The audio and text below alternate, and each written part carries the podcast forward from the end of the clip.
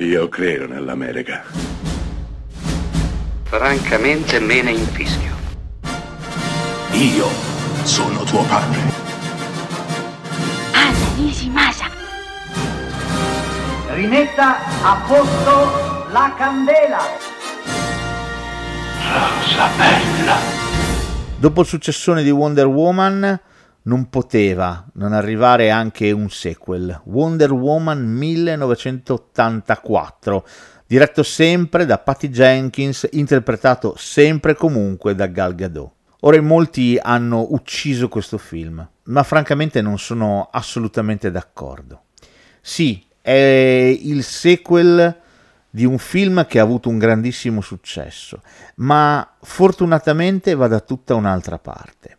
Wonder Woman millenovecentottantaquattro non è un film furbino che utilizza il periodo storico nel quale è ambientato, ovviamente gli anni ottanta, per strizzare l'occhio allo spettatore. No, ma va da tutta un'altra parte, come ho detto.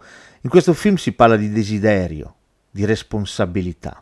Tutti quanti noi, quando desideriamo qualcosa, dobbiamo sempre considerare il peso di quel desiderio, perché desiderare qualcosa e ottenerlo ha sempre e comunque delle conseguenze, soprattutto a discapito e dispetto delle altre persone. Ecco, Wonder Woman millenovecentottantaquattro è tutto qui, è un apologo sui desideri, sulle speranze, ed è una riflessione su ciò che abbiamo già e su quanto sia difficile dover rinunciare a qualche cosa per conservare intatta la propria identità. Ecco perché questo film funziona ancora meglio del suo predecessore, perché riesce ad accantonare la banalità di un super cattivo da contrapporre alla nostra amata Wonder Woman, ma qui il cattivo non esiste.